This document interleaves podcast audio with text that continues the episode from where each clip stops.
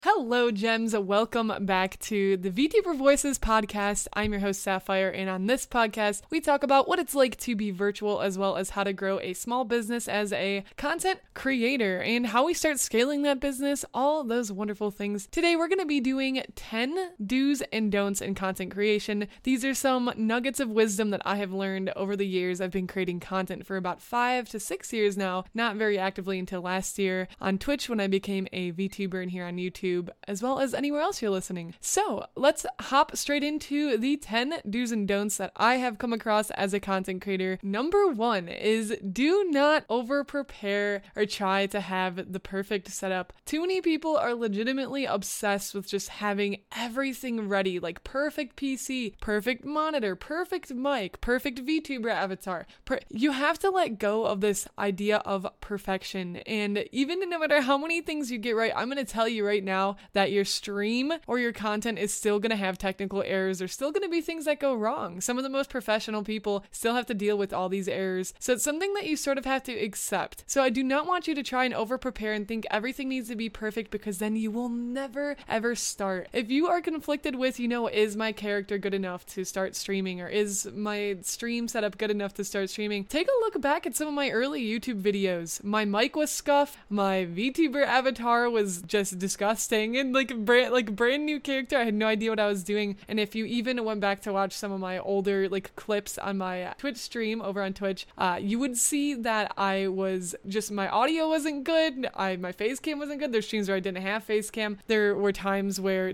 just so many things going wrong. So really, we need to get past this idea of seeing all these other big streamers and content creators and see how theirs look so good. And we need to just start because everyone starts messy, and then you'll be able to organize it later later. So lots of creators, you can scroll back down to some of their earlier videos and see how they started. I can guarantee you that it looks nothing like how it probably does in the modern day. And some creators even are so embarrassed by what they created in the past that they actually take away their old videos. I personally try not to do that. I mean, there's some videos I take down, but I think it's really important to be able to show that journey and to show the progress. In fact, it's also something very valuable to be able to add to your audience to show your growth. In fact, that's one of the most valuable things I would argue about my content and what you guys, the listeners have said is you love seeing the progress and the growth from day one all the way to what I currently am. So I encourage you to take that leap and do the same thing, experience the same the same thing with starting messy and just making changes and upgrading as you go and allowing your audience to be a part of that journey with you. And what I do want you to do is plan out a bit. This also doesn't mean please don't not prepare anything at all. You do want to have a little bit of planning. It doesn't have to be super in depth, but at least set some things up so that you know maybe when you're streaming or how you're going to stream. And uh, even if that's too much for you, I'd still rather have you go live and start streaming or create that first YouTube video than to never have done it at all. Number two, this pretty much is very similar to number one. It's a little bit more specific to equipment, but don't think that you need all this legendary equipment before you start. Do not think that. But I do want you to start with what you have. So even if you have a mic or no mic, if you don't have a mic, you could start. There's plenty of streamers on Twitch who don't have a mic who talk to their chat via text to speech or typing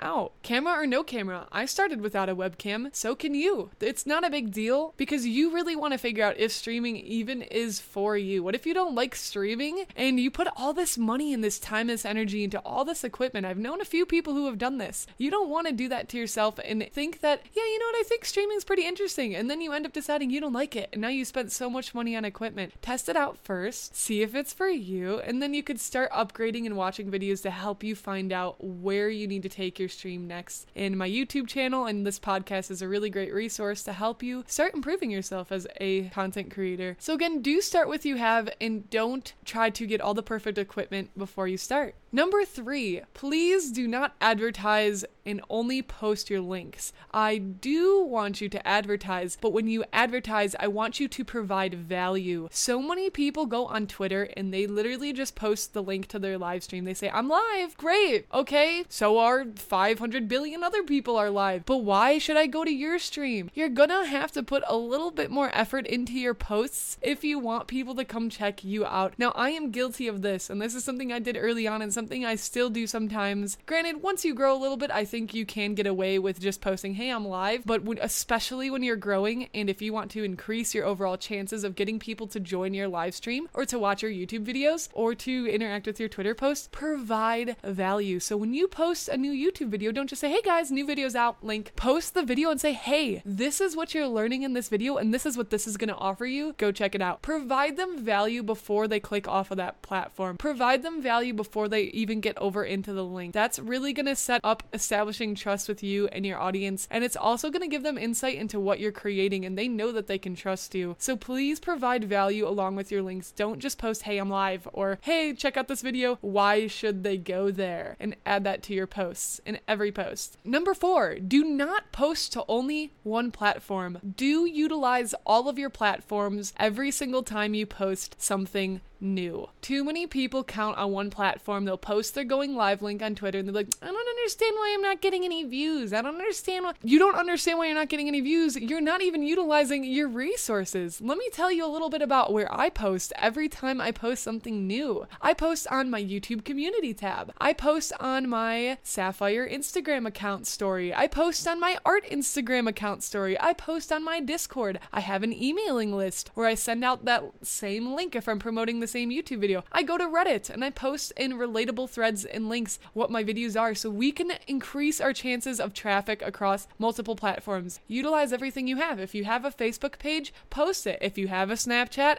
post it. Post it, post it, post it all the way. And remember, we must combine this with number three, which was make sure you provide value and not just post the link. So if you combine number three with number four, you will have epic ultimate power to hopefully be able to start pushing your content in front of the people who need to see it. So please utilize all your platforms every single time you go live, every single time you post a new YouTube video. Increase your chances at discoverability. Even if it's one person who clicks on that link, that is one viewer you didn't have before, which will help boost your video. We need these numbers, yo. Especially when we're smaller creators, we need these numbers to help pushing ourselves along. This might be one person who ends up going deeper into your marketing funnel and spends time with you on a paid product. You have no idea who those people could be, so please please provide value and post your such post your stuff across all platforms. For anybody who's nervous about posting things and they're like, "Well, I don't want to be annoying and like in everybody's face." You're not being annoying as long as you're providing value. You are being annoying if you're not providing value. But when you provide that value, you are inviting people to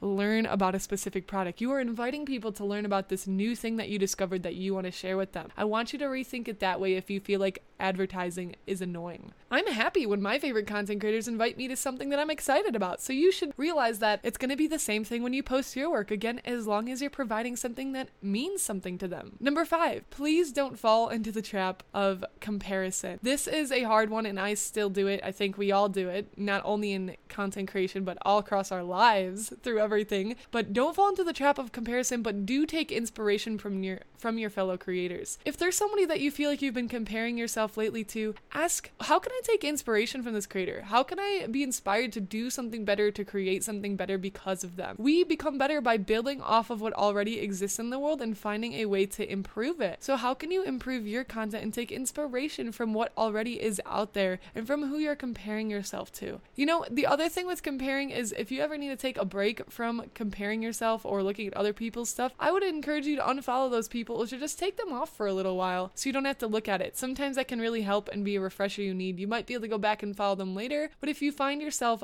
having those emotions sort of born into your thoughts, then maybe you should take a step back or again ask yourself, how can I take inspiration and take a positive outlook to, from this person instead of a negative one that makes me angry? Number six, do be consistent even if it's spread out. Do not post all over the place and lack consistency. So I'd rather have you post once a month than three times a month now and then once a month next month. No, I'd rather have you be consistent. And I'm not asking you to be consistent because it's going to help necessarily with the algorithm gods. Yes, it helps, but really why I'm asking you to be consistent is for you to learn how to build habits. Being a human and creating a life we love is all about habit building. And if you can get into the habit of posting a YouTube video every month or every week, choose whatever works well for you, that's going to be a bigger friend and a bigger ally to you than posting sporadically because we want to get you in the habit and utilize the human psychology to help push you and push your work out there. Number seven, do you remember to connect with those who support you. Do not lose sight of who is there and wanting more people instead. This is one I personally struggle with a lot. I'm so focused on growing as a creator that I'm looking for how can I contact more, more, more, more, more people, bring more, more, more. But what about the people who are your closest fans, who are really there for you and really supporting you? How can you serve them better because they're the ones spending all their time compared to bringing in new people that might only stay for a moment? So I want you to think about some of your closest fans. You could probably name a few off the top of your head right now. Write them down, maybe write out a thank you note to them or do something kind or special for them, especially because we're near the holiday season here during this episode.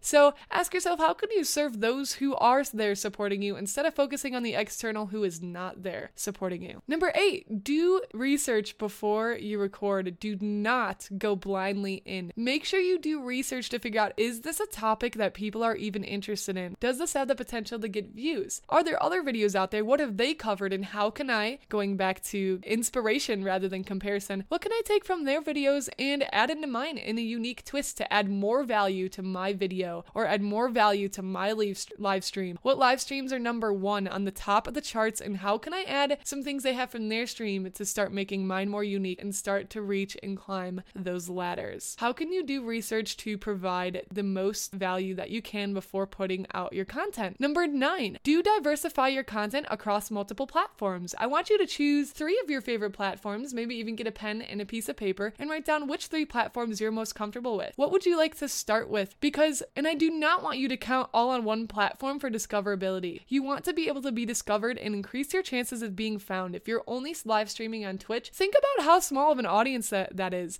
Twitch isn't even that big of a platform, to be honest with you. It's way, way, way, way small compared to several other platforms like YouTube and Facebook. So again, think about what can, what three platforms can you use and start utilizing on a regular basis. For me, mine is YouTube, Twitter, and Twitch. And I use those three very regularly. I use TikTok a little bit, starting to try and diversify it a little bit more, but choose at least three platforms that you can spread yourself across, not only your content, but hopefully your income as well. Because what happens if Twitch shuts down tomorrow? What happens if YouTube shuts down tomorrow? You don't want to be banking all on one resource or all on one thing to help keep you afloat in your creation journey. And number 10, do create discoverable content. Do not only live stream. When I say discoverable content, I mean creating content on platforms like TikTok, YouTube, Twitter, things that are there, but mostly I'm talking about YouTube because people can search and find your library of content for a lifetime. With Twitch, with live streaming, it's really, really difficult because once that VOD is gone, it's gone, it's into the void, and all your hard work gets sucked away. You want to be finding ways to start making passive income through things like YouTube so you don't actually always have to be present, you don't always have to be there, and your content is speaking for you without you having to be live and speaking for it. So, how can can you be discoverable?